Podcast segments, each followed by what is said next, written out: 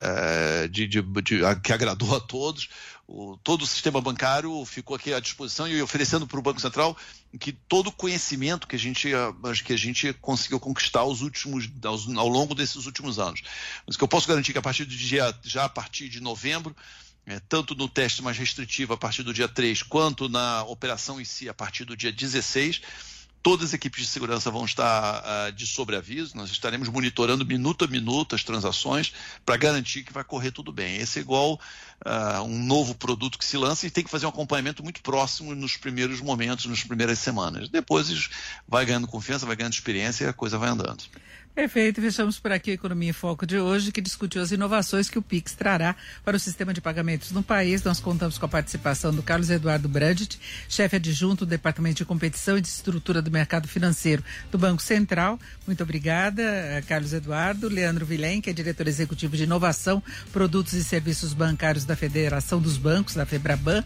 E também, muito obrigada também ao Leandro. E o Carlos Neto, que é CEO da Matéria, empresa de desenvolvimento de tecnologia para o mercado financeiro, fintechs e gestão de risco. Muito obrigada também ao Carlos Neto e obrigada a você que esteve com a gente até agora. Um ótimo final de semana, um ótimo feriado. Você ouviu na Jovem Pan Economia em Foco, com Denise Campos de Toledo.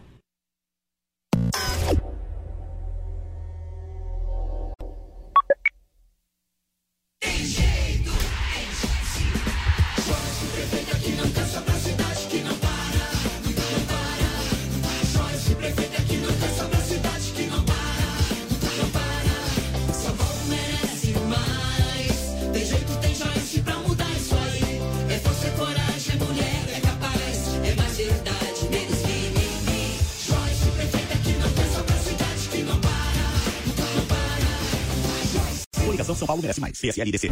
Rodeio em casa. Você pode jantar no rodeio ou almoçar no rodeio, em sua casa. Faça seu pedido e receba o prato de sua preferência com a qualidade rodeio, através de entrega e embalagens personalizadas.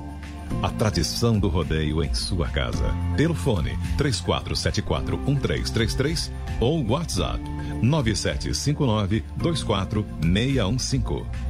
Consulte também os horários do rodeio, Jardins e Iguatemi. Jovem Pan News. Jovem Pan.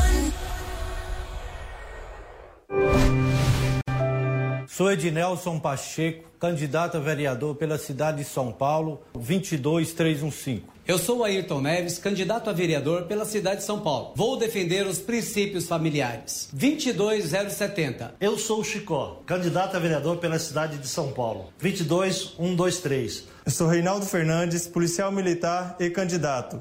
22444. Vereadores com Bruno Covas Prefeito, 45. Três em um. Três em um. Três olhares sobre política, cultura, economia e comportamento. Tem chegar um pouco do outro lado. Deveria administrar melhor a sua língua. Um programa de notícias e discussão. Três em um. De segunda a sexta, às cinco da tarde.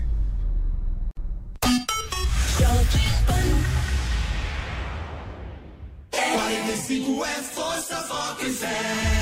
Bruno Covas fala sobre a volta às aulas na cidade de São Paulo. Somente quando a saúde autorizar é que nós vamos liberar a aula aqui na cidade de São Paulo. Eu sei que muitos pais estão preocupados com o conteúdo. Eu também sou pai, eu também vejo que meu filho não está aprendendo a mesma coisa que ele aprenderia indo para dentro da escola, mas não dá para botar a saúde desses 2 milhões e meio de crianças e adolescentes em risco, a saúde dos professores, a saúde dos familiares em risco. Coligação Todos por São Paulo. Nesta segunda-feira, Augusto Nunes e a bancada de formadores de opinião entrevistam o empresário Nizam Guanais em mais uma edição do Direto ao Ponto. Então não perca, nesta segunda, a partir das nove e meia da noite, Direto ao Ponto, na Jovem Pan e também na Panflix. A Jovem Pan está com você em todos os lugares e em todos os momentos. De manhã, informação e opinião na medida para começar o dia do jeito certo. Bom dia, ouvinte da Jovem Pan. A partir de agora, manchetes do Jornal da Manhã.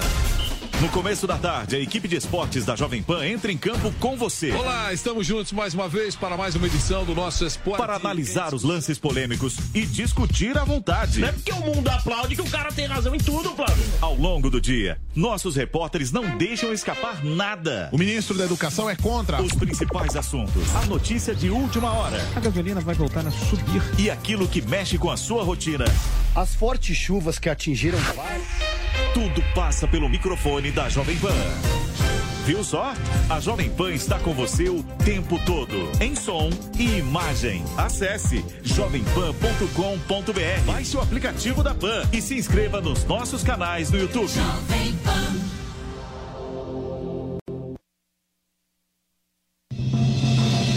Emissoras brasileiras do Grupo Jovem Pan. Rádio Pan-Americana SA. Jovem Pan São Paulo, AM ZYK 521, 620 kHz. FM 100,9 MHz. Jovem Pan News Brasília, ZYH 709, 750 kHz. Jovem Pan News São José do Rio Preto, ZYK 664, 900 kHz. E mais de 100 afiliadas em todo o Brasil. Você também pode assistir a Jovem Pan pelo Panflix, disponível na loja de aplicativos do seu smartphone ou tablet. Acesse jovempan.com.br. Jovem Pan, a rádio que virou TV. Atenção emissoras da rede Jovem Pan News. No ar, Jovem Pan, agora.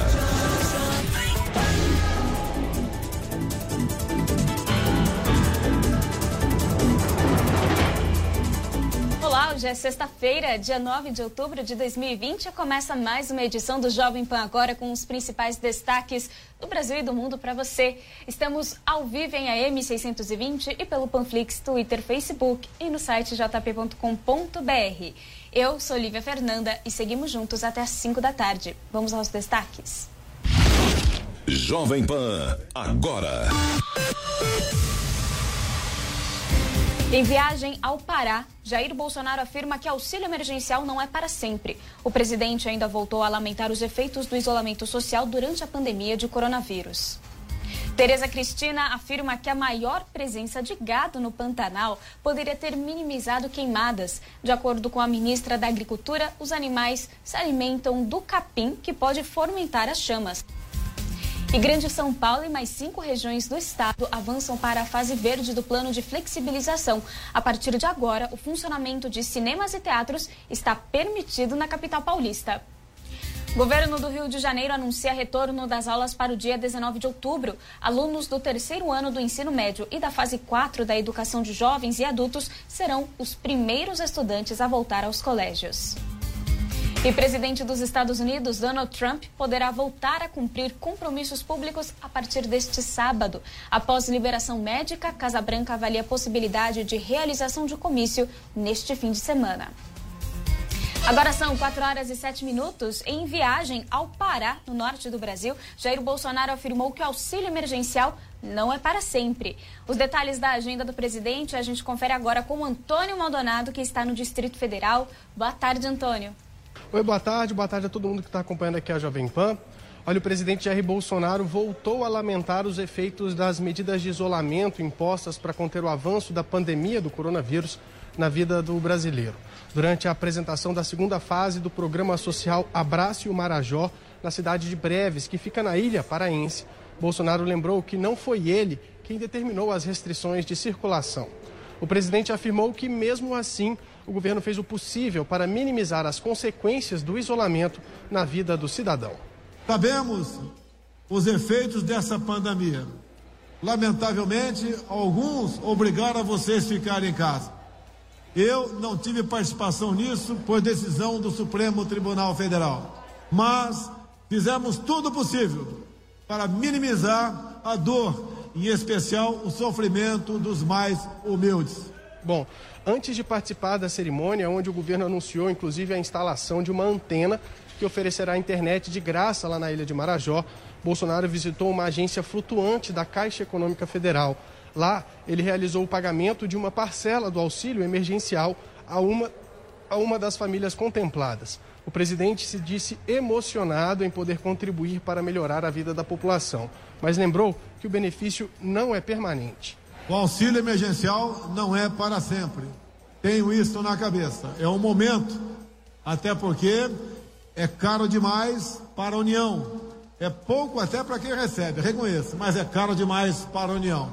Mas acredito eu, com medidas outras que foram tomadas ao longo desses seis meses, sete meses que começou a pandemia, brevemente estaremos de volta à normalidade. O programa Abraço o Marajó é uma iniciativa que propõe uma parceria entre a sociedade civil e empresas para a redução dos índices de violação dos direitos humanos na região. A meta do Ministério da Mulher, da Família e dos Direitos Humanos, que coordena o programa, é melhorar o Índice de Desenvolvimento Humano de Marajó, que concentra oito dos dez municípios com os mais baixos indicadores do país. Cerca de 500, 500 mil pessoas vivem na ilha paraense. Obrigada, Antônio. Agora vamos para o Rio de Janeiro falar com o repórter Rodrigo Viga sobre o novo anúncio do governo. Alunos da rede estadual devem voltar às aulas presenciais no dia 19 deste mês. É isso mesmo, Viga? Exatamente. Voltam às aulas programadas aqui no Rio de Janeiro parcialmente para 19 eh, de outubro. Sem ser essa segunda-feira agora que é feriado, a outra. Mas vale apenas para os alunos do terceiro ano do ensino médio aqueles que estão no pré-vestibular ou saindo do colégio, ou para os alunos do EJA, né? antigo supletivo, agora ensino jovem adulto. Significa dizer que as aulas presenciais podem atingir até 126 mil alunos que fazem parte desse EJA e também do terceiro ano do ensino médio. A rede pública do estado do Rio de Janeiro tem 710 mil alunos. Os demais amigos ouvintes internautas da Jovem Pan serão aprovados automaticamente neste ano de 2020. Não haverá reprovação, até porque não teremos mais aulas presenciais, as exceções para alunos do EJA e também do terceiro ano do ensino médio. Uma pesquisa é, trazida pela Secretaria de Educação, agora comandada por Conte Bittencourt, um ex-deputado bastante conhecido aqui do Rio de Janeiro, chamou bastante a atenção para o chamado déficit de ensino estudantil durante esses sete meses de pandemia. Segundo ele, 411 mil alunos da rede, que tem 710 mil estudantes, não tiveram um único contato sequer com livros, cadernos, material didático. E agora, o objetivo principal, esquecendo essa história de aprovação, ou de reprovação, no caso, aprovação automática, a ideia é tentar trazer de volta esses alunos para um ambiente escolar, refidelizá-los, porque existe um medo, sim, um receio de uma crescente evasão escolar aqui no estado. O grande objetivo esse ano não é discutir o mundo e o nosso o nosso abismo social maior ainda, porque o mundo está discutindo, o mundo desenvolvido está discutindo o abismo só do conhecimento. Uhum. Aqui nós estamos aprofundando o abismo social com o apagão do conhecimento. Então esse é o grande debate. Eu quero resgatar esses meninos. Eu vou reprovar 411 mil meninos, porque por erros, por decisões tomadas que não tiveram efetividade na sua aplicabilidade, não foi oportunizado nenhum acesso a eles, vou reprovar. O governo do estado do Rio de Janeiro promete investir aí 9 milhões de reais na compra de 30 mil testes para a Covid e também aplicar outros recursos naqueles materiais necessários para essa volta segura dos alunos a partir do dia 19 de outubro. Termômetros para medição de temperatura, máscaras de proteção eh, facial, display de álcool gel, tapetes higienizadores e muito mais. Professores que têm mais de 60 anos e funcionários da rede pública de ensino não serão obrigados a retornar à sala de aula. Também eh, serão mantidas as aulas online e remotas na rede do estado do Rio de Janeiro, que deixaram essas aulas, diga-se de passagem, muito a desejar, tanto que 411 mil alunos durante sete meses da pandemia não tiveram contato com livros, cadernos e material digital. Do Rio de Janeiro, Rodrigo Viega. Obrigada, Viga. Agora são 4 horas e 14 minutos e a Grande São Paulo e mais cinco regiões do estado avançaram para a fase verde do plano de flexibilização. A partir de agora, o funcionamento de cinemas e teatros está permitido na capital paulista. Sobre esse assunto, a gente conversa com o repórter Daniel Lian, que acompanhou a coletiva e tem todas as informações para gente. Boa tarde, Daniel. Oi, Lívia. Boa tarde a você, boa tarde a todos. Nós falamos neste momento aqui do Palácio dos Bandeirantes, onde terminou ainda há pouco a entrevista coletiva com a participação do governador do estado, João Dória, e o prefeito da capital paulista, Bruno Covas. E o avanço de seis regiões para a fase verde de flexibilização da quarentena: Campinas, Taubaté, Sorocaba, Piracicaba, a Grande São Paulo e também a Baixada Santista. E o que muda a partir de agora? As cidades poderão ter aí o seu comércio, shopping centers, as academias, restaurantes funcionando até 23 horas os restaurantes. Restaurantes até 23 horas, mas as outras atividades, todas as atividades, 12 horas, mas os restaurantes terão aí o horário de fechamento ampliado para as 23 horas. No entanto, os pedidos, os encerramentos em relação aos clientes terão que ser feitos até às 22 horas. Com isto, encerram-se as atividades até às 23 horas. Os clientes podem permanecer na casa até 23 horas, mas até às 22 horas os pedidos têm que ser encerrados. E nós vamos falar também sobre um setor importante que terá esta retomada, que é o setor cultural e nós estamos ao lado do secretário de Cultura do Estado de São Paulo, Sérgio Saleitão. Secretário, como é que será a retomada do setor cultural? Boa tarde. Boa tarde. Bom, a partir de agora, eh, as atividades culturais e criativas podem ser retomadas na cidade de São Paulo. O Estado havia permitido esta retomada a partir da fase amarela, mas a Prefeitura da capital optou por ser mais eh, restritiva, permitindo apenas a partir da fase verde. Agora estamos finalmente na fase verde. Portanto, a partir de amanhã, sábado, essas atividades poderão ser retomadas com os protocolos que foram definidos pelo Centro de Contingência da Covid-19 do Estado de São Paulo e também protocolos específicos definidos pela prefeitura. O cumprimento dessas regras é absolutamente fundamental para que esses espaços e instituições sejam locais seguros para o público e também para os funcionários. E quais são as atividades que poderão ser retomadas? Museus, casas de shows, como é que será feito? Exatamente. Então, na capital, a partir de amanhã, sábado, poderão ser reabertos os cinemas, os teatros, as galerias, os centros culturais também eh, os museus, as bibliotecas e outros espaços culturais eh, semelhantes. Também poderão voltar a acontecer eventos com até 600 pessoas. Caso haja mais de 600 pessoas e até 2 mil pessoas, será necessário pedir uma autorização especial para a prefeitura da capital. E os eventos com mais de 2 mil pessoas não poderão voltar na cidade de eh, São Paulo. No caso das instituições culturais do governo do estado, nós temos muitas aqui eh, na capital e são instituições que receberam em 2019 cerca de 11 milhões de eh, pessoas, né, de frequentadores. Essas instituições todas voltarão a funcionar a partir do dia 13 de outubro, ainda no horário limitado da fase é, verde, mas com muitas atrações novas. Por exemplo, teremos na Pinacoteca de São Paulo uma super exposição da dupla Os Gêmeos. Essa exposição abrirá ao público no dia 15. Teremos também no Museu do Futebol a exposição Pelé 80, que celebra os 80 anos do rei do futebol, será aberta ao público também no dia 15. E no mesmo dia 15 teremos também os primeiros concertos da OSESP na Sala São Paulo,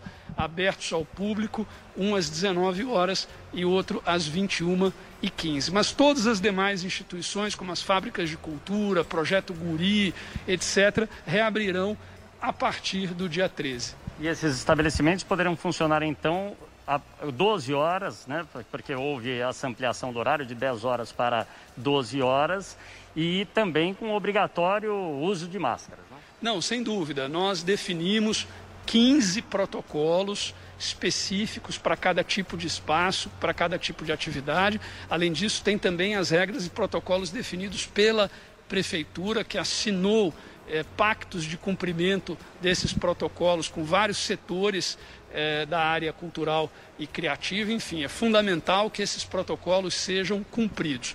Nós podemos assegurar que, com o cumprimento pleno, rigoroso dos protocolos, os espaços culturais são áreas seguras para o público e para os funcionários. Mas é fundamental que esses protocolos sejam implementados rigorosamente.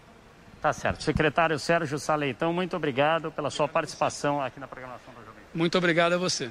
Tá aí a participação do secretário Sérgio Saleitão, secretário de Cultura do Estado de São Paulo. Houve então a ampliação para as cidades, regiões da fase verde de 10 para 12 horas de funcionamento dos estabelecimentos e na fase amarela, cidades na fase amarela de 8 horas para 10 horas. Lívia. Ian, muito obrigada pelas informações. Agora são 4 horas e 20 minutos, enquanto em várias regiões do estado de São Paulo reabrem as portas dos teatros, os da Broadway seguem fechadas até pelo menos 30 de maio de 2021. A princípio, as apresentações em Nova York estavam previstas a serem retomadas em janeiro. Apesar do impacto econômico anual de quase 15 bilhões de dólares, a Broadway anunciou que o grupo está prometido em reabrir assim que as condições permitirem. Segundo a imprensa americana, 31 espetáculos estavam em produção quando o isolamento começou. Com a data de reabertura prorrogada, o valor dos ingressos comprados para os espetáculos que aconteceriam entre janeiro e maio de 2021 serão reembolsados. E com a chegada do feriado, romeiros já fazem peregrinação até o Santuário Nacional de Aparecida. Mesmo com um movimento menor, medidas de segurança foram tomadas pelas concessionárias. Quem traz os detalhes dos preparativos para a gente é a Beatriz Mofredini. Boa tarde, Bia. Boa tarde, boa tarde a todos. A gente sabe que agora na próxima segunda-feira é feriado, dia de Nossa Senhora Aparecida, um dia muito comemorado aqui no Brasil e por isso a expectativa é que o número de veículos e de pessoas nas estradas aumente consideravelmente. De pessoas, porque a gente sabe que anualmente muita gente, os romeiros, caminham até o santuário aí como forma de homenagem, para pagar promessas. Existe toda uma tradição em volta aí dessa caminhada até o santuário de Nossa Senhora Aparecida. E aí há, por isso mesmo, uma preocupação muito grande com não só com os veículos aqui nas estradas, mas principalmente com as pessoas que vão caminhando. Afinal, aqui a rodovia Ayrton Senna, onde eu estou, é um dos principais caminhos até o santuário. E além disso, o tráfego aqui é muito intenso e de velocidade muito alta, 120 km por hora. Então, sobre isso, sobre a segurança dessas pessoas que vão caminhando e também, é claro, dos motoristas, eu conversei com o Roberto Kimura, que faz parte aqui da Ecopistas, que administra a rodovia Ayrton Senna. Vamos ouvir quais são as recomendações. Roberto, me conta um pouquinho quais são as atitudes aí que a Ecopistas está tomando para garantir a segurança dos romeiros nesse feriado. Na operação de atendimento aos romeiros no corredor Ayrton Senna e Carvalho Pinto, nós utilizamos rotas de inspeção que trafegam por todo o trecho da rodovia. Sempre que eles avistam um ou um grupo de romeiros na rodovia, eles efetuam a abordagem, né, trazendo orientações de segurança ao romeiro e entregando também para eles um colete refletivo né, que auxilia na segurança deles na rodovia, facilitando a visibilidade por parte dos motoristas. Esse ano também, em parceria com a Artesp, nós estaremos entregando um copo de água aos romeiros que a gente abordar ao longo da rodovia. E tem uma rota mais segura? Qual é a rota mais recomendada para esses romeiros? O recomendado é que os romeiros utilizem a Rota da Luz. Né? É, um, é um circuito mais seguro, mais adequado para o trajeto e peregrinação deles até Aparecida. Né? Mas caso não seja possível eles evitarem a rodovia, né? a gente pede que eles sigam as orientações de segurança né? quanto à transição, que eles andem né? de preferência não no acostamento, atrás das defensas metálicas né, de preferência contra o fluxo de veículos em fila indiana. Com relação ao vestuário, que eles usem roupas claras, né, roupas de preferência refletivas e na travessia pela rodovia que eles utilizem as passarelas. E Roberto, falando um pouquinho sobre os carros, tem alguma estimativa, expectativa de quantas pessoas passarão por aqui para o feriado? No feriado há uma estimativa entre 887 a 940 mil veículos transitando no corredor Ayrton Senna e Carvalho Pinto nos dois sentidos. Isso começando na sexta-feira até segunda-feira, dia 12. Nesse período, se o usuário precisar de algum auxílio, né, alguma emergência, ele pode acionar a Ecopistas. Né, o atendimento é gratuito e 24 horas. Pode ser acessado via telefone através do 0800 777 0070. Também pode o usuário utilizar nossos telefones de emergência, que ficam instalados a cada um quilômetro na rodovia, que nós chamamos de callbox. E no trecho do prolongamento, ele pode acessar o Wi-Fi da Ecopistas. E a gente falou de segurança para os romeiros e segurança para os motoristas. Quais são as recomendações? É recomendado aos motoristas que estiverem trafegando durante a, o feriado na rodovia que respeitem o limite de velocidade, que utilizem o cinto de segurança, tanto o motorista quanto seus passageiros, mesmo os passageiros que estiverem no banco traseiro, né, durante a transição na rodovia, que mantenham uma, uma distância segura do veículo da frente e evitem parar nos acostamentos, que procure utilizar os postos de serviço ou as bases de atendimento ao usuário da Ecopistas. Pois bem, então temos aí diversas recomendações da Ecopistas, para tanto para quem vai dirigir até Aparecida, quanto para quem vai caminhar até lá. Também conversamos com o pessoal da CCR Nova Dutra, que é administradora da rodovia Presidente Dutra, também passou as mesmas recomendações e eles disseram que já passaram mais de 1.300 pessoas por lá a caminho de Aparecida até agora. A expectativa então é que esse número aumente tanto aqui na rodovia Ayrton Senna como na Presidente Dutra e ao longo deste feriado. Então vale nós ficarmos atentos e lembrar também que o Santuário de Nossa Senhora Aparecida está sim recebendo pessoas para as cerimônias, para as missas aí de feriado, mas serão em número restrito por causa da pandemia. Então quem quiser vai poder acompanhar tudo virtualmente. Muito obrigada, Bia. Agora vamos falar sobre uma pesquisa inédita do Detran que mostra que nos últimos três anos, 46% dos motoristas tiveram a CNH suspensa. Quem traz mais informações é o repórter Vitor Moraes. Uma pesquisa do Detran entre 2017 e 2020, com 18 mil condutores, aponta que 46% deles alegam ter tido a CNH suspensa por excesso de velocidade. Isso de acordo com os próprios motoristas.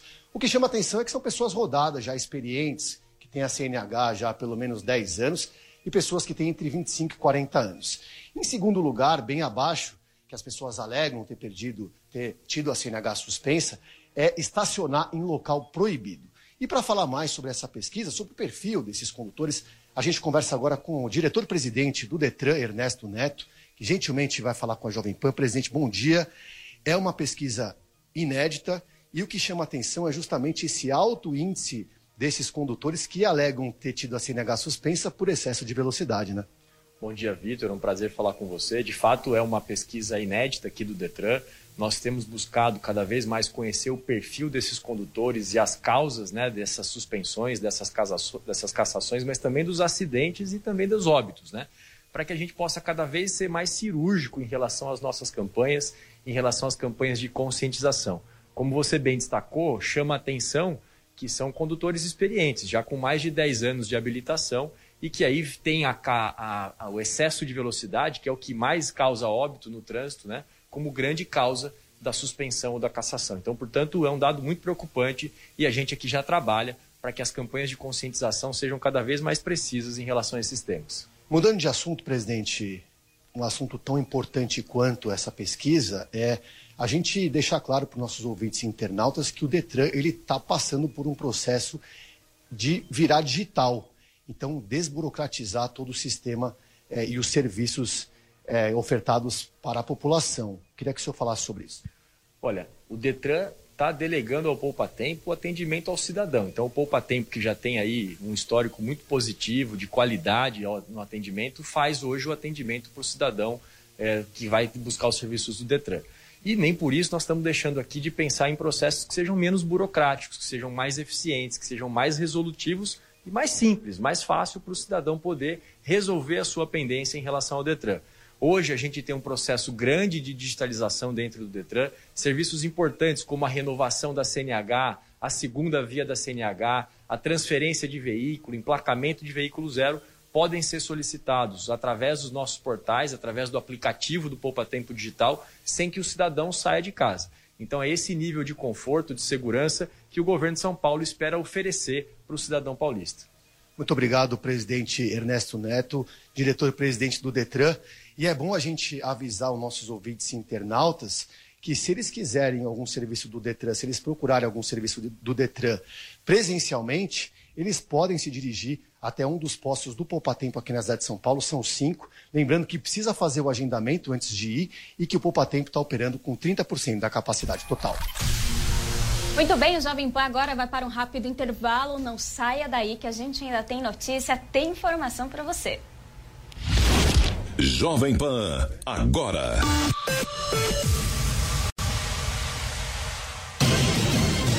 Três em um. Três em um. Três olhares sobre política, cultura, economia e comportamento. Tem chegar um pouco do outro lado. Deveria administrar melhor a sua língua.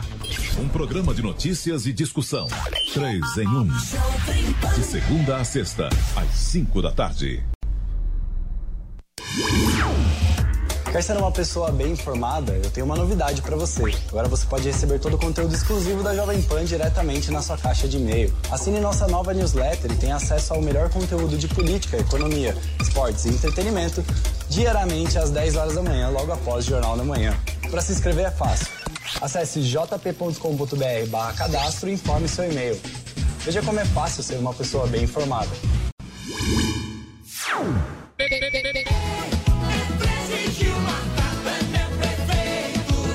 Últimos 30 anos, o PT governou São Paulo três vezes. E quase tudo de bom que foi feito nesse período tem a cara do PT. Bolsonaro, Dória, Covas estão destruindo.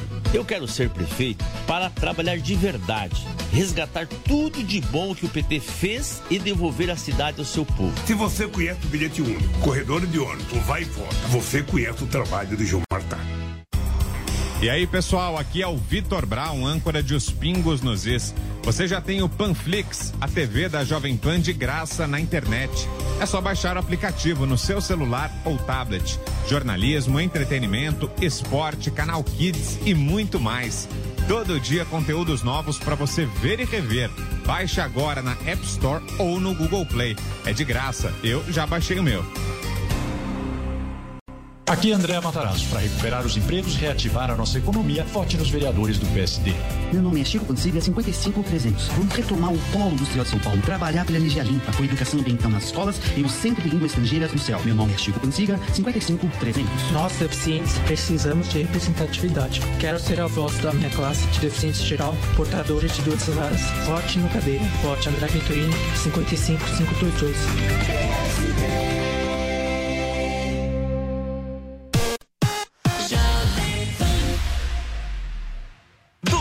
Dia de rodada dupla no Futebol Jovem Pan. É hora da 15 quinta rodada do Campeonato Brasileiro. O Santos joga na Vila Belmiro e recebe o Grêmio às quatro da tarde. Com transmissão Jovem Pan de Fausto Favara.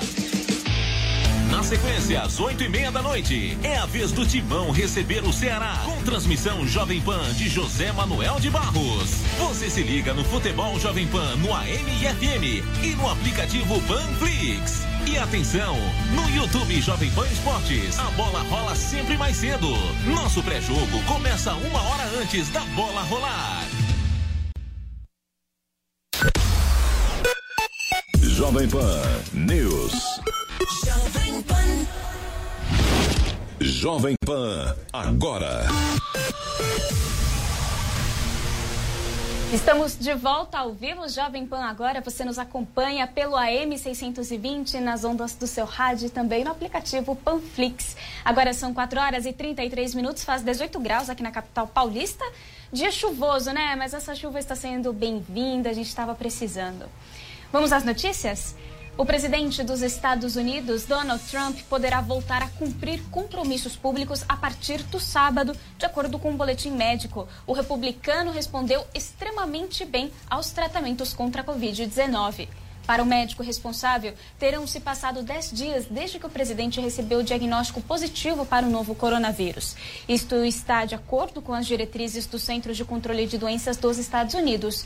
Ainda segundo o boletim médico, não há nenhum sinal de progressão da doença desde que ele retornou à Casa Branca na segunda-feira. O documento não diz se o presidente tem sintomas. O presidente dos Estados Unidos recebeu tratamento com um coquetel antiviral ainda em fase de testes no país. Em vídeo, ele disse que sente melhor que nos 20 anos atrás e pretende liberar esse medicamento, ainda sem eficácia completamente comprovada, a todos os americanos. E com a pandemia, aumenta a urgência por reformas. Quem conta melhor pra gente é o Marcelo Matos. Olá, Marcelo. Olá, Lívia, boa tarde a você e também aos ouvintes internautas da Jovem Pan. O setor produtivo avalia que a pandemia reforça a urgência da discussão da reforma tributária no país. Nós conversamos com o José Veloso, que é o presidente da BIMAC, Associação Brasileira de Máquinas e Equipamentos. Toda grande crise econômica gera oportunidades. Essa crise do coronavírus gerou uma grande oportunidade, que é o reconhecimento da necessidade da melhoria da competitividade da economia brasileira. Um dos grandes pontos, um dos principais pontos é a reforma tributária. Nós precisamos diminuir a regressividade, ou seja, o pobre pagar menos impostos que os ricos. Precisamos acabar com a cumulatividade de impostos, o imposto sobre impostos. Enfim, nós precisamos de um, uma regra que seja mais simples e que cause menos judicialização. E a grande oportunidade que nós estamos tendo é agora, com a aprovação dessa reforma tributária que vai trazer mais competitividade e, com isso, mais renda para o brasileiro, mais empregos para os brasileiros e uma melhora no custo Brasil.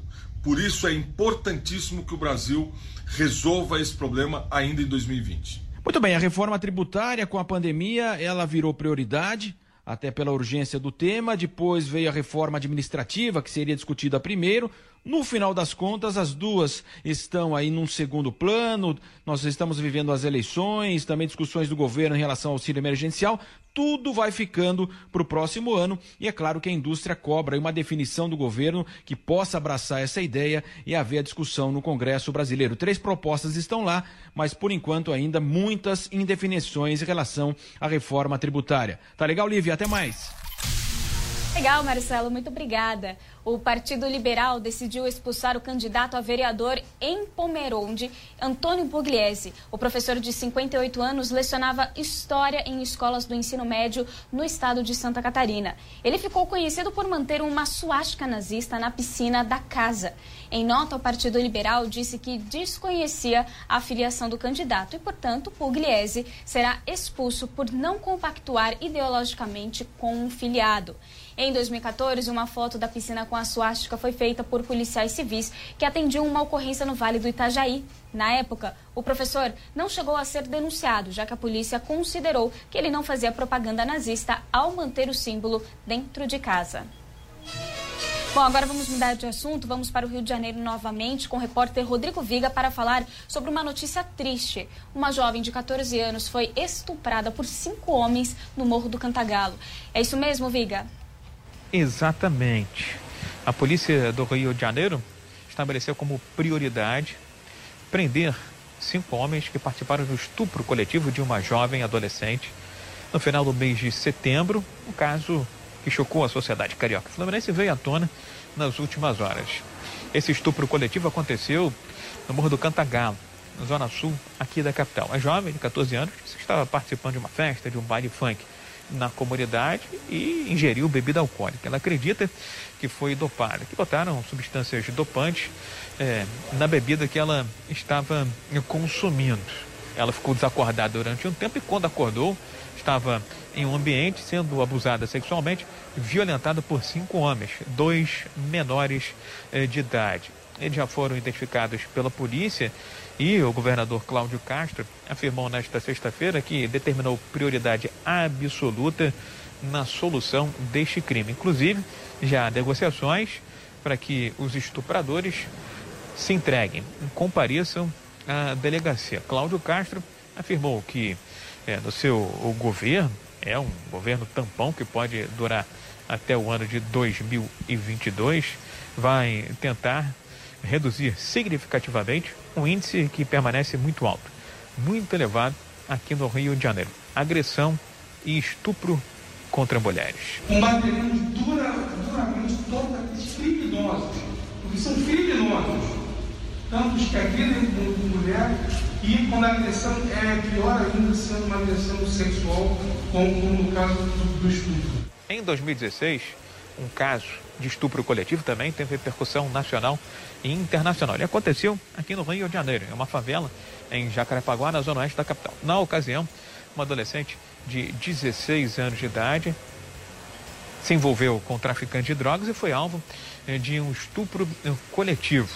Ela falou em vários, mais de 10 na ocasião, mas a polícia conseguiu identificar e prender pelo menos cinco desses vários estupradores. A vida daquela adolescente virou de ponta cabeça, ela precisou sair do Rio de Janeiro, foi assistida por programas eh, de vítimas aqui eh, no estado, mudou de nome, de identidade, se distanciou da família por conta daquele episódio lamentável em 2016.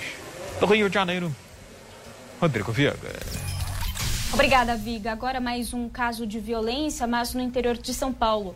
Um rapaz foi preso suspeito de transmitir imagens de abuso sexual infantil na cidade de Promissão, no interior paulista. A informação é de Alexandre Pitoli. Boa tarde, Alexandre. Boa tarde, Lívia. Boa tarde para você que acompanha mais esta edição do Jovem Pan agora. Lívia, um homem de 27 anos, foi detido na manhã desta sexta-feira na cidade de Promissão, no interior de São Paulo, suspeito de transmitir imagens com abuso e exploração sexual infantil pela internet. Agentes da Polícia Federal de Bauru chegaram à casa do suspeito e, além dele, levaram apreendidos os computadores, mídias para computadores, celulares para a perícia, que deve ser feita nos próximos dias. O homem é suspeito de transmitir as imagens que ele mesmo deve ter produzido com cenas de abuso e exploração sexual infantil. A pena para a produção das imagens de 4 a 8 anos de prisão. Pela transmissão das imagens pela internet, pena de 3 a 6 anos de reclusão. Alexandre Pitoli para a Rede Jovem Pan. Agora são 4 horas e 41 minutos. Ministra da Agricultura declara que mais gado no Pantanal poderia ter amenizado as queimadas. Em audiência na comissão do Senado que discute o bioma, Tereza Cristina afirmou que os incêndios florestais devem ser classificados como desastre. Ela destacou, no entanto, que o ano é atípico, mas teme o agravamento do problema no longo prazo. Nesta sexta-feira, a ministra da Agricultura surpreendeu ao dizer que o boi pode agir como bombeiro do Pantanal? Eu falo uma coisa que às vezes as pessoas criticam, mas o boi, ele ajuda, ele é o bombeiro do Pantanal, porque é ele que come aquela, aquela massa do capim, seja ele o capim nativo ou o capim é, plantado, feita a troca, é ele que come é, é, essa massa para não deixar que como esse ano nós tivemos. Essa massa é, virou o quê? Um material altamente combustível. Né? Incendiar. Aconteceu o desastre porque nós tínhamos muita matéria orgânica seca, é, que talvez se nós tivéssemos um pouco mais de gado no Pantanal, é, isso teria sido é, é, é, um desastre até menor do que nós tivemos esse ano. A ministra Tereza Cristina avalia a necessidade de fazer um trabalho preventivo para amenizar os incêndios nos próximos anos. Já a comissão do Senado quer que o Pantanal seja incluído no Conselho da Amazônia pelo prazo de cinco anos. O objetivo é pressionar as ações em favor do bioma para as mãos do vice-presidente Hamilton Mourão. Simone Tebet, do MDB de Mato Grosso do Sul, divulgou o requerimento nesta sexta-feira e explicou. O Conselho Nacional da Amazônia Legal hoje é presidido pelo vice-presidente da República, que é egresso das Forças Armadas. É fundamental uma autoridade como, como o vice-presidente Mourão para poder acionar no momento certo, no tempo certo, nos próximos pelo menos quatro anos, que serão quatro anos de muita estiagem no Pantanal, infelizmente de seca e queimada, todas as forças necessárias para nós prevenirmos e anteciparmos qualquer catástrofe ambiental no sentido de queimada. A senadora quer entregar em mãos ao presidente Jair Bolsonaro o requerimento que inclui o Pantanal no Conselho da Amazônia. Já a ministra da Agricultura, Tereza Cristina, a medida precisa ser melhor estudada. Eu acho que o presidente da República, não vejo nenhum problema uh, de ser inserido, uh, mas uh, eu acho que essa conversa também precisa ser amadurecida. Conversarmos lá com o presidente do conselho, com o vice-presidente, uh, Hamilton Mourão, e ver uh, uh, como é que isso uh, pode ser encaixado ou não, enfim, as vantagens e as desvantagens de estar no Conselho da Amazônia. No mesmo dia em que a ministra esteve no Congresso, o INPE divulgou a quantidade de focos de incêndio na Amazônia. É a maior em 10 anos. No acumulado de janeiro a setembro, foram 76 mil pontos de fogo contra 102 mil registrados em 2010. Muito bem, agora são 4 horas e 44 minutos. Vamos falar de política. O senador Eduardo Braga vai ser o relator da indicação do desembargador Cássio Nunes para o Supremo Tribunal Federal. Então, sobre isso eu converso agora com Levi Guimarães, direto de Brasília, que tem mais detalhes para a gente ao vivo. Boa tarde, Levi. Boa tarde, Liv. Boa tarde para todo mundo que nos acompanha. Pois é, já era. Muita gente já dava até como certa essa nomeação do líder do MDB no Senado, o senador Eduardo Braga, para relatar a indicação do desembargador Cássio Nunes Marques ao Supremo Tribunal Federal. A presidente da CCJ, que é a senadora Simone Tebet, que a gente ouviu agora, agora há pouco falando de, do Pantanal, ela quem escolheu o nome do senador do Eduardo Braga, né? Ela também filiada ao MDB, ela que tem essa atribuição como presidente da CCJ, e ela até estava esperando a, a mensagem presidencial chegar oficialmente ao Senado para fazer isso, mas acabou antecipando essa confirmação do senador Eduardo Braga, já que na semana que vem, com o feriado, é possível até que o Senado tenha um recesso de uma semana inteira. Bom, em nota, o senador Eduardo Braga disse que relatar a indicação de um ministro do órgão máximo do Poder Judiciário é um desafio que engrandece o MDB, que está e, e uma missão que ele está pronto para cumprir com agilidade, seriedade e imparcialidade. Portanto, vai ser Eduardo Braga o responsável por elaborar o parecer que vai apontar se Cássio Nunes Marques tem os pré-requisitos para é, chegar ao Supremo Tribunal Federal. No caso, a reputação ilibada e o notório saber jurídico. Ele, nos últimos dias, tem evitado dar declarações públicas a respeito do candidato à vaga no Supremo, até porque já tinha essa tendência aí de ele ser nomeado relator, então ele não queria antecipar nada, mas nos bastidores a tendência é que ele faça um relatório favorável a indicação de Cássio Nunes Marques, assim como a maioria dos senadores também reagiu positivamente a essa indicação do presidente Jair Bolsonaro. Bom, a nomeação do desembargador ela vai ser votada no Senado no dia 21 de novembro, portanto, oito dias depois de confirmada a aposentadoria do ministro Celso de Mello, e aí no mesmo dia ele vai ser primeiro o Cássio Nunes Marques sabatinado pela Comissão de Constituição e Justiça, e logo depois vai ser votado pela CCJ e pelo plenário, precisando apenas de maioria simples, ou seja, 41 dos 81 senadores, para ter a sua nomeação confirmada à Suprema Corte. É, por enquanto, um percurso tranquilo aí a Cássio Nunes Marques, apesar dessa, dessas descobertas nessa semana a respeito do currículo dele, né? Algumas, é, alguns erros, algumas inconsistências, mas a maioria dos senadores acredita que isso não deve comprometer Eita. o caminho dele até o Supremo Tribunal Federal nas próximas semanas. Lívia. Obrigada, Levi. Um ótimo final de semana. Estaremos acompanhando. Agora são 4h47 e, em meio às chamas do Pantanal, equipes se mobilizam para salvar os animais nativos da região. E é sobre este assunto que eu converso agora, aqui no Jovem Pan Agora, com o veterinário Jorge Salomão, especialista em trabalhos desenvolvidos com onças, que está à frente dos resgate, resgates dos animais selvagens ameaçados pelo fogo no Pantanal. Jorge, muito obrigada pela participação aqui no Jovem Pan Agora e por aceitar conversar com a gente. Imagina, eu que agradeço o convite. Bom, vamos começar aqui. Quero que você conte como é que funciona esse trabalho de resgate. É feito com qual tipo de veículo e principalmente como que é feito esses primeiros socorros desses animais que são animais selvagens e que por costumes, né, nós humanos mantemos uma distância desses animais. Como que está sendo esse momento? Então, na verdade, o resgate aqui ele se dá de duas formas, né? É, a gente tem a, a, a forma que é a, a, que a gente diz, né? Que é quando a equipe sai é, literalmente buscando os animais que precisam de atendimento clínico. Então a gente sai andando nas áreas afetadas, nas áreas acometidas pelo incêndio, né? E, e fazendo a visualização né, dos animais que precisam de atendimento. Visto que o animal precisa de atendimento, a gente parte para a contenção química, né? E em seguida faz os primeiros socorros desse, desse animal. Né? Uh, no caso aqui, você perguntou de veículo, né? Eu, a gente tem veículos próprios, né? Uh, são veículos 4x4, a gente está na região do Pantanal, é uma região de difícil acesso. Então, consequentemente, a gente precisa de veículos mais robustos e preparados para isso. Né? E uma segunda forma uh, é a busca através de recebimento de informação.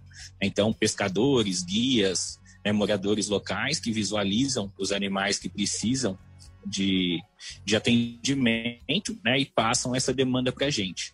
Então, basicamente, são essas duas frentes, né, a, a busca ativa e ou a, a busca é, direcionada por alguém que já visualizou esses animais sua equipe existe, existem pessoas, voluntários que vão ali, fazem o trabalho, ajudam nesses resgates. E também quero aproveitar para te perguntar se teve algum salvamento de algum animal que te marcou bastante, se você puder compartilhar com a gente. É, na verdade, atualmente são várias as equipes, né? A gente tem equipes distintas, né? Uh, porque a área é muito grande, então tem um número grande de equipes trabalhando também. Né? É, a nossa equipe, particularmente, é, acho que tiveram dois resgates que marcaram muito. Né? O primeiro é, foi o primeiro resgate que a gente fez na região mesmo, logo que chegou, né? que foi de uma anta. É, então, a anta é um animal muito grande, né? um animal muito pesado, um animal difícil de, de manejar.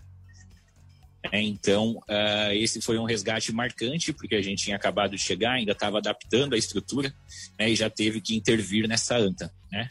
Uh, e eu trabalho bastante e há bastante tempo também com onça, né? E a gente teve o resgate de uma onça também com as quatro patas queimadas, né? E acho que em virtude dessa proximidade, dessa é, dessa adoração, né, que eu tenho pela pela espécie, dessa é, desse carinho com, com, a própria espécie também foi um resgate que marcou muito. Né? Esse animal foi deslocado daqui para outro local porque ele precisava de tratamento intensivo né? e agora já está em processo final de recuperação e vai voltar de novo para a área qual foi resgatado. Né? Então, é, não tem como não marcar. Né? Acho que foi o, o, resgate que de fato mais marcou, né? principalmente porque a gente conseguiu com a ajuda de várias equipes, inclusive a, a que está fazendo tratamento intensivo ali em Goiás, recuperar esse animal e em breve ele vai estar tá voltando para o Pantanal de novo. Agora, Jorge, os animais que conseguiram escapar do fogo sofrem mesmo assim porque eles enfrentam agora fome, buscam água, comida. O fogo desequilibrou toda a cadeia alimentar. Explica pra gente qual que é o tamanho do problema, do impacto dessas queimadas sobre a fauna do Pantanal.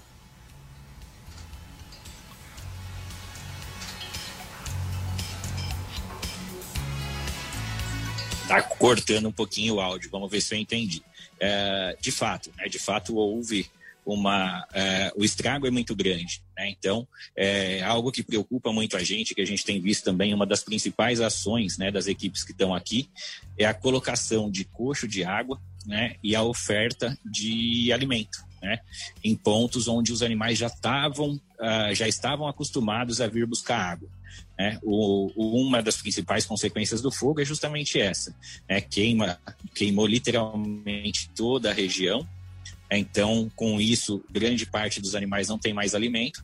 Consequentemente, esses animais ficam uh, desidratados, ficam fracos, né? vão enfraquecendo e às vezes nem foram atingidos pelo fogo, às vezes conseguiram escapar do fogo, mas acabam ficando muito ruim né? Uh, do ponto de vista clínico, em decorrência da fraqueza, da inanição, da ausência de ingestão de alimento e água. Né? Então, um dos pontos impor muito importantes nessas ações uh, tem sido a colocação né, de coxos de, de água e a, a, oferta de comida também. É, isso é algo que tem que permanecer mesmo no pós-fogo, mesmo quando passar o fogo, é porque é, mesmo a chuva chegando, acabando com o fogo, ainda vai demorar um tempo para que o bioma possa se recuperar. É, em termos de quanto se perdeu quando a gente fala de fauna, é, ainda não é possível mensurar isso. Né? Acho que agora que estão começando os levantamentos e as pesquisas nessa, nesse quesito, né? então com certeza uh, vai precisar de mais um tempo ainda para que a gente tenha números concretos e possa divulgar isso. Tá bem, nós conversamos com o médico veterinário Jorge Salomão, especialista em trabalhos desenvolvidos com onças lá no Pantanal. Jorge, muito obrigada pela entrevista e boa sorte aí para vocês.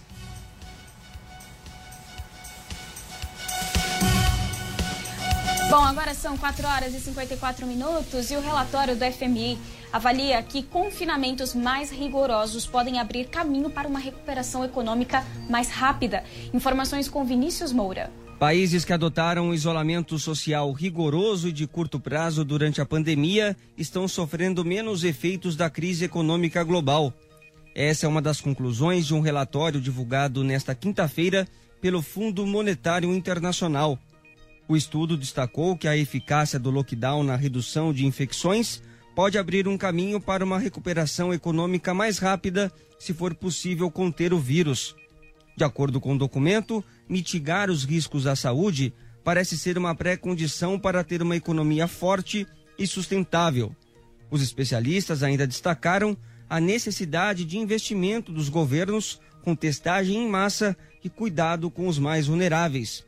O FMI reforçou que as condições para o isolamento social em economias avançadas são diferentes das disponíveis em países pobres e em desenvolvimento. Segundo a organização, profissionais que vivem em regiões de baixa renda muitas vezes não podem optar pelo distanciamento social porque não dispõem de recursos financeiros para lidar com a perda de ganhos. Agora são 4h56, o Jovem Pan agora está terminando. Em seguida você fica com 3 em 1 na apresentação de Paulo Matias. Eu entro de férias, mas vocês continuam em ótima companhia aqui no nosso Jovem Pan agora. Até mais!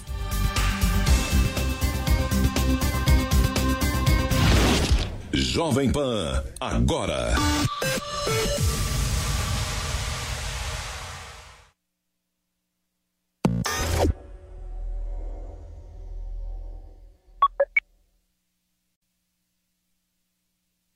Meu nome é André Matarazzo. Eu já fui ministro, embaixador, secretário estadual e fui o segundo vereador mais votado de São Paulo. Cumpri meu mandato do primeiro ao último dia. Eu também fui secretário de subprefeituras e fui subprefeito da Sé. Por enquanto, o que eu peço é que você me conheça melhor. Veja o que eu já fiz e o que eu penso, mas principalmente o que eu vou fazer para São Paulo voltar a ser São Paulo. Andréa Matarazzo, prefeito 55 PSD, vice Marta Costa.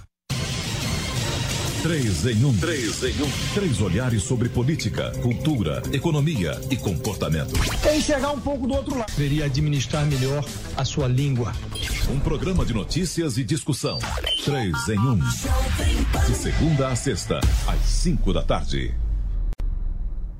Vote nos candidatos do PSDB 45. Sou enfermeira no SUS há mais de 20 anos e a pandemia revelou a importância do cuidado. Eu sei o que a população e os profissionais necessitam. Renata Pietro, 45111.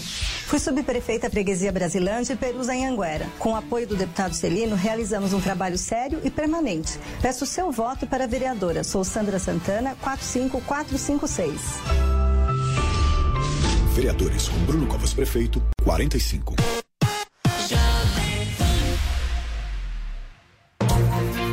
Nesta segunda-feira, Augusto Nunes e a bancada de formadores de opinião entrevistam o empresário Nizam Guanais em mais uma edição do Direto ao Ponto.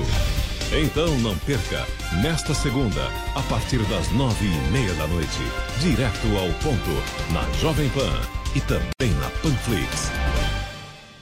No Esporte em Discussão, você encontra o melhor time de comentaristas esportivos do rádio e da internet. 90 minutos de muita discussão, informação e muito bom humor sobre os principais assuntos do mundo do futebol.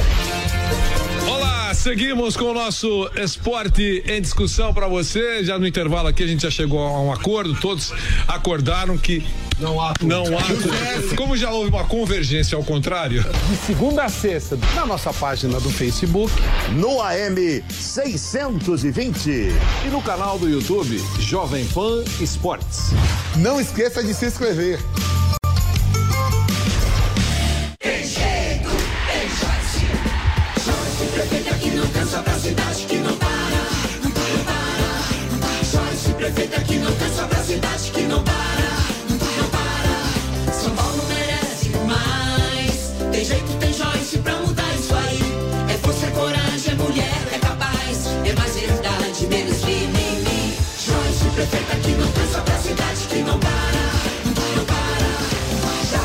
São Paulo.